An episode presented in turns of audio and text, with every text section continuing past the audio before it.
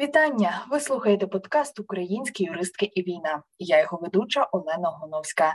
Сьогодні, 28 червня, ми відзначаємо важливий для України день День Конституції. А також цей випуск особливий і тим, що він стане фінальним десятим випуском подкасту Українські юристки і війна. І героїною цього особливого випуску стала Олена Харитонова. Олена, членкиня юрфем, кандидатка юридичних наук, викладачка Національного юридичного університету імені Ярослава Мудрого, гендерна експертка.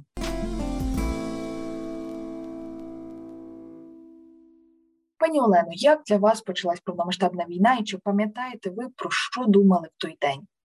Ви знаєте, я буквально за пару тижнів до початку війни так сталося, що я зустрілася з професором, відомим кримінологом нашого університету, професором Галіною Володимиром Васильовичем, якого ми називаємо такий зв'язний Харківської кримінально-правової школи, тому що він був останнім аспірантом професора Трахтєрова. А це була ще та дворянська професура, яка працювала в Харківському імператорському університеті, потім між двома світовими війнами, і потім вже після після Другої світової війни, коли вже такий сучасний етап розвитку харківської школи розпочався. І е, це цікаво, що ми зустрілись, і він чомусь от такі спогади в нього були на початку лютого про те, як він пам'ятає війну. Йому було 6 років, і він пам'ятав сумісний парад німецьких і радянських військ. Потім він каже: мій батько був камдивом, і я пам'ятаю, як в шостій ранку постукали у вікно. Ми жили ну, на будиночку на першому поверсі, постукали в вікно, і хтось сказав, товариш Камдив, війна.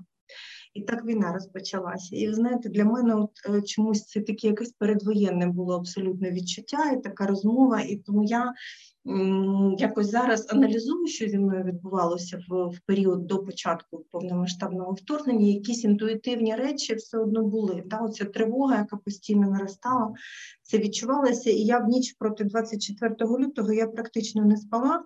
Я потім передивляла свій телефон. У мене останній запис, останній в нотатках в 4.05. І в 4.36 е, я почула перші вибухи і сказала чоловіку, Льоша, вставай, розпочалася війна. Тобто це все напруження останніх місяців, яке було, воно просто обірвалося в один момент. Знаєте, як струна обірвалася, от таке було відчуття, натягнута струна, просто обірвалася цей момент. І тому мені здається, що у нас з того часу взагалі такі особливі стосунки з часом, тому що війна це така особлива темпоральна капсула, коли часто то розтягується, то, то стискається, стає таким неймовірно щільним. І це тільки в християнстві час лінійний і від минулого в майбутнє. Ми рухаємося, чекаємо на друге пришестя Христа і так далі, але є вірування, де інші відносини з, з часом, де майбутнє вивалюється на нас, і де якби з майбутнього гряде, майбутнє гряде. І от перед самою війною у мене абсолютно було у мене це відчуття, що час рухається на нас, а не ми рухаємося в часі. І от мені здається, що кожен наш орган має свій ритм. І от з 24 лютого цей український кардіоцентризм, про який писав наш Григорій Сковорода, філософ, е, музей якого знищений е, російськими військами, російською артилерією, але насправді його філософія кардіоцентризму, філософія серця, вона живе в кожній. І в Шевченківській поезії це є от цей ритм, коли в нас настає час нації, е, то Кобзар одразу стає абсолютно актуальним. Ну, от Слова дощем позамивались, і не дощем, і не слова. Ну, це абсолютно така сучасна поетика, в якої завжди дуже ну, такий рваний ритм. Ця поезія не лється, ця поезія рветься. І тому в мене спогади про цей ранок, вони такі, знаєте, як мозки імпресіоністів, вони рвані ці, ці спогади. Е, я мечусь по квартирі, збираю речі, воду, сухпайок, документи, щось на, на перший період.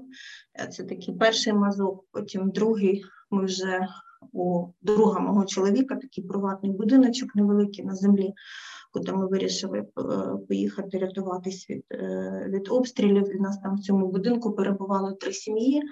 І от ми лежимо на підлозі, вдягнені, взуті, весь да, дрижать е, ці вікна, потім біжимо в цей підвал, він такий зовсім не маленький, маленький, і нас ми там могли просто тільки стоячи е, розміститись, якщо в чотирьох сім'єю там перебувати. І от ви знаєте, такий в мене спогад, цей друг Андрій відкриває цей льох, і коли вже йдуть просто обстріли, фактично прямо над нами, він починає нам скидати всі речі, які в нього є теплі. Я так розумію, в домі от все, що в нього було, він хапав і кидав нам вниз, щоб ми там не померзли. Ясно, що це не забувається і це не завжди залишається. Потім через декілька днів така тяжка дорога е, на захід. Я думаю, як і у всіх повз розбиту російську техніку. Ми їдемо, це Полтавщина, це, Черкащина, це Буковина, зрештою. І оце відчуття, що ти в один момент став біженцем, що в тебе немає житла, в тебе немає речей, в тебе немає, зрештою, майбутнього. А як, як я весь час згадую 136-й псалом е, на реках Вавилонських. Коли юдеї вигнані з своєї землі, вони сидять, проливають ці ріки сльоз, і арфи їхні висять серед гілок, вони більше не грають, тому що вони сумують за своєю батьківщиною. Ну, ясно, що війна це такий, це перш за все час перевірки на людяність, нашу спільну людяність. Але моя мама завжди казала, і моя бабуся завжди казала, що світ не без добрих людей, Дуже багато відгукнулося людей в Україні, по всьому світу, які пропонували допомогу і так далі. Ну але ясно, що запропонувати це одне, а коли ти дзвониш і кажеш, що ти їдеш, то це трошки інше. Не не всі, можливо, там до цього готові. Але нам пощастило. Нам нам дуже пощастило, нам допомагали люди, в тому числі ті, яких ми просто вперше бачили в житті. І от знаєте, ще одне таке моє спостереження, яке я потім аналізувала, що найбільше допомагають ті, хто сам а, бував у складному становищі. Я зрозуміла для себе, що люди, які мають досвід уразливості, вони більше розуміють ці ситуації, більше допомагають, навіть якщо у самих обмаль ресурсів чи сил, душевних, фізичних і якихось інших. Плюс ем, ще один досвід війни це тілесність тому що от війна настільки знову оголила нашу цю тілесність в тому плані, що я сьогодні помічаю, як сильно відрізняються між собою люди, які знаходились під обстрілами, і люди, які, слава Богу, цього тілесного досвіду не мають. Вони вони по-іншому спілкуються, вони по-іншому жартують, е, співчувають по-іншому. І я тепер знаю, як можуть дратувати запитання, як твій будинок, наче вцілів або як складно іноді там підібрати слова, щоб відповісти на запитання, як ти. Ти розумієш, що людина хоче тебе підтримати, щось добре спитати, але в тебе е, немає слів, щоб відповісти. Да? Е, дійсно, тримаємося як бородянська шапка, і і ці слова можуть означати дуже багато. Плюс е, Ну, плюс я взагалі людина, знаєте, урбанної культури. І тому для мене, от, наприклад, ще перебування на Буковині, в селі Буковинському, враховуючи, що я народилась в промисловому містечку на Донбасі, в Харкові живу з студентських років. Для мене це був ще досвід знайомства з культурою землі, культурою громади такої тісної, дуже де всі один одного знають де абсолютно інший досвід відкритості, де абсолютно інший якби, досвід приватності. І е, це було ну, таке збагачуючий е, досвід особистий. А зараз я вже знаходжусь е, з синами як запрошена дослідниця в, в університеті Грацу в Австрії. Знаєте, я Хочу от згадати, зі мною напередодні війни відбулося декілька таких цікавих зустрічей з людьми, які мене до сих пір якось зігрівають. Я думаю, що це мені Господь подарував такі зустрічі, щоб під час війни мені було за що триматися, да, от за ці спогади, за, за цих людей. І якось так стало, що я розвіртуалилася, що називається, розвіртуалилася з Лесою Ганжою, журналісткою відомою з, правозахисного сектору, яка зараз е, в ЗСУ знаходиться. Олександр Роганець, поет написав про неї е, Леся Ганжа не боїться стола і ножа. Так от ми буквально перед війною зустрілися, і вона мене познайомила з такою цікавою фігурою Грейсона Перрі. Грейсон Перрі – це такий відомий британський ексцентрик. Е, представник квір-культури. Я потім, як шалена, почала просто перечитувати його інтерв'ю, передивлятися. І ось він таку сказав річ, що ідентичність е, не може бути зведена до буквально. Це здається таким аморфним, ніби ти пробуєш зібрати дим. Наші різні частинки нас вони проявляються в різний час. І от схопити це одномоментно неможливо. Тому для мене моє життя в Австрії зараз це ще одна частинка мене, це досвід ем, людей, які рятуються від війни. Це, зрештою, досвід знайомства з університетом, де працював сам Ганс Грос, е, засновник криміналістики. То для мене це досвід бути українкою, харків'янкою і граціянкою одночасно. Е, я почала вчити німецькою. Моя викладач зараз в університеті з німецькою навчила мене, як себе відчути справжньою граціянкою. Треба в Альпах зібрати суцвіття бузини, обсмажити їх в клярі і подавати з цукровою пудрою. Ну, власне, ми це з моїми колежанками зробили, спробували це дуже смачно, тому що ну, це не тільки такий новий культурний досвід, ясно, що це вияв поваги до культури, де ми отримали прихисток. Тому ми за це дуже вдячні. Можете, будь ласка, розповісти, як змінилася ваша професійна діяльність? Ну, ви знаєте, наш університет, я працюю в Національному юридичному університеті імені Ярослава Мудрого. Ви знаєте, що перебуває в зоні бойових дій, і це дуже складно для університету, але я маю сказати, що вже практично через місяць після початку широкомасштабного вторгнення ми повністю відновили навчальний процес.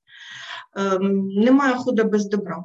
Ну, тут спрацював пандемічний е, досвід дистанційного навчання. У нас е, так цікаво організовано синхронний і асинхронний е, процес навчання то студент, який не може з'являтися на навчання в, в режимі розкладу, да, він в асинхронному форматі може навчання продовжувати. І в цьому плані, знаходячись там в будь-якій точці світу, ви можете бути нашим студентом, студентом нашого університету. Ясно, що в зоні окупації на лінії е, зіткнення є проблеми зі зв'язком, але тим не менш, так чи інакше, при першій же можливості скомунікувати, ми, ми зв'язуємося, і недавно у нас навіть відбулася така урочиста церемонія вручення сертифікатів слухачів програм, програми е, Кримхум, Criminal Law and Human Rights. Це така у нас е, програма, яку університет підготував з декількома європейськими університетами разом, і присвячена вона посиленню практичної складової щодо імплементації концепту прав людини в діяльність кримінальної юстиції.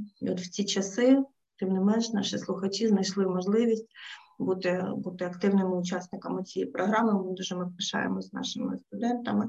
Що стосується моєї експертної громадської діяльності, то ясно, що зараз дуже потужний запит е, від практиків, від громадськості щодо тлумачення.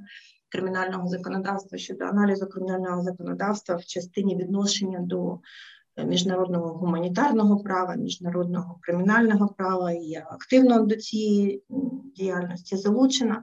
Також як членкині ЮРФЕМ, як гендерна експертка, я долучаюсь до проєктів в сфері протидії сексуальному насильству, пов'язаному з конфліктом. Взагалі, я можу сказати, що от На початку війни перші мої відчуття в професіональному такому в професійному плані це страшне розчарування, да, що ти все життя займався певними речами, і зараз ти бачиш, як вони руйнуються, як вони не спрацьовують, як вони не захищають а, людей. Але потім один відомий правник, е, дуже потужний дипломат, сказав мені якось в розмові, що от така зневіра це підтримка маніпулятивної риторики Російської Федерації, що право не має значення. Він каже: ми не потрібні, не повинні це підтримувати. Право має значення. І ми, як правники, от мусимо робити все, щоб зробити право дієвим лодас метра. Якось це мене так підтримало в той момент. І я зараз постійно згадую про цю таку пораду, да, чи важливу таку тезу. І є така дуже класна книжка Зігмунта Баумана модерність і Голокост, де він каже, що ну, насправді Голокост е, це не якийсь миттєвий момент повернення до варварських речей, це продукт сучасності, це продукт модерності. І модерність якраз характерна тим, що це такий процес соціального відокремлення, коли ми втратили близькість. Да? Втрата близькості це втрата відповідальності через технологічні якісь штуки, да? через ще якісь моменти ми віддаляємось, і, в принципі, от моральні перешкоди е, проти звірств, проти звірств війни, вони розмиваються, якщо є три умови. Е, насильство санкціонується якимись офіційними наказами, які надходять від е, від юридично уповноважених сторін. Е, самі ці дії рутинізовані завдяки таким певним правилам, якимось практикам, і жертви насильства дегуманізовані. За допомогою ідеологічних таких індоктринацій відбувається це дегуманізація. Оці три умови, в принципі, це дає можливість говорити про от, е, початок звірств, які ну, є продуктом модерності. І виглядають як просто формальна оболонка права. Насправді, право це не просто оця формальна річ. Я завжди своїм студентам кажу, що як казав давньоримський юрист, цельс, право це мистецтво добра і справедливості. Ius est ars boni et І, і, і сьогодні, мабуть, настав час от розуміти право як цілісність в тому сенсі, як його розумів Рональд Ворд. Е, він от хотів показати, що право це ціннісна сфера, яка включає всі ці аспекти: етичні, моральні, політичні. Він навіть казав, що естетичні речі теж тут, е, зрештою, мають утворювати єдине ціле, тому що цінність це одна велика справа права на всіх, і всі ці цінності мають скріплюватися через через юридичну аргументацію, через певну взаємоузгодженість.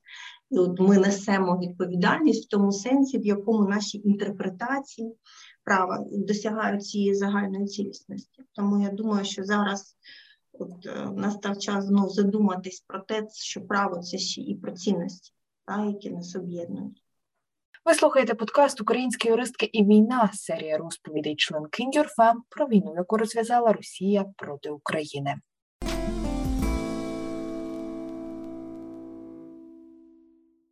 Коли ми переможемо, що ви плануєте зробити перш за все?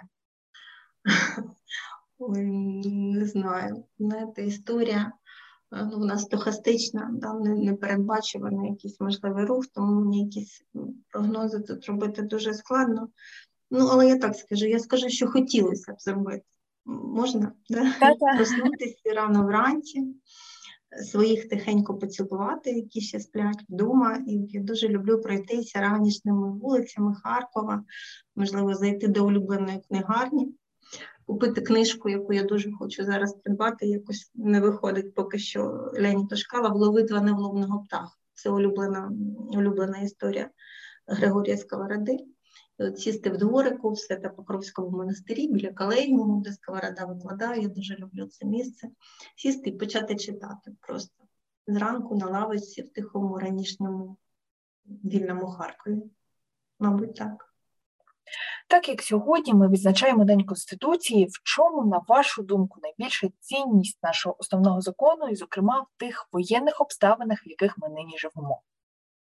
Ну, ви знаєте, я думаю, що такий формальний український конституціоналізм не слід плутати з, з органічним українським конституціоналізмом, тому що далеко не кожен основний закон можна вважати справжнім конституційним. Справжня конституція це там, де вона спрямована перш за все на захист інтересів громадянського суспільства і боронить громадянське суспільство, а не, не державний порядок. Головна ціль для конституції це громадянська свобода, і тому вона не підсилювач влади. Конституція це обмежувач влади. І метою Конституції є не дисципліна, а якраз розвиток, е, такий суспільний поступ, як каже наш конституціоналіст Всеволод Речицький, прискорення соціальних транзакцій. Саме для цього закріплюється і поділ плат, і представницьке правління, і механізм стримувань противаг і так далі, свобода слова, всі ці конституційні цінності які для нас важливі. Тому, е, знаєте, от в умовах воєнного стану з'явилися, наприклад, е, зміни до кримінально-процесуального кодексу, де тепер дозволено затримувати осіб без ухвали слідчого судді, чи цей строк може становити до, 9 діб. І ми знаємо, що подібне збільшення строку тримання порушує 29 е, статтю Конституції де зазначено, що затримана особа негайно звільняється, якщо протягом 72 годин з моменту затримання її не вручено мотивованого рішення суду. Тому мені би здебільшого хотілося побажати, щоб в умовах цієї войовничої демократії, в яких ми опинилися, да, демократії, яка здатна сама себе захищати, ми не перетворилися на суїцидальну демократію, яка сама себе вбила і переросла в авторитарні тенденції. Мені би хотілося, щоб наш конституціоналізм залишився і розвивався як органічний, як підтримувач громадянських свобод, захисник громадянських свобод і права свобод людини. Дуже вам дякую за такі глибокі думки. Олена Харитонова сьогодні поділилась своєю історією про життя під час війни. Принагідно вітаю всіх наших слухачів та слухачок з Днем Конституції.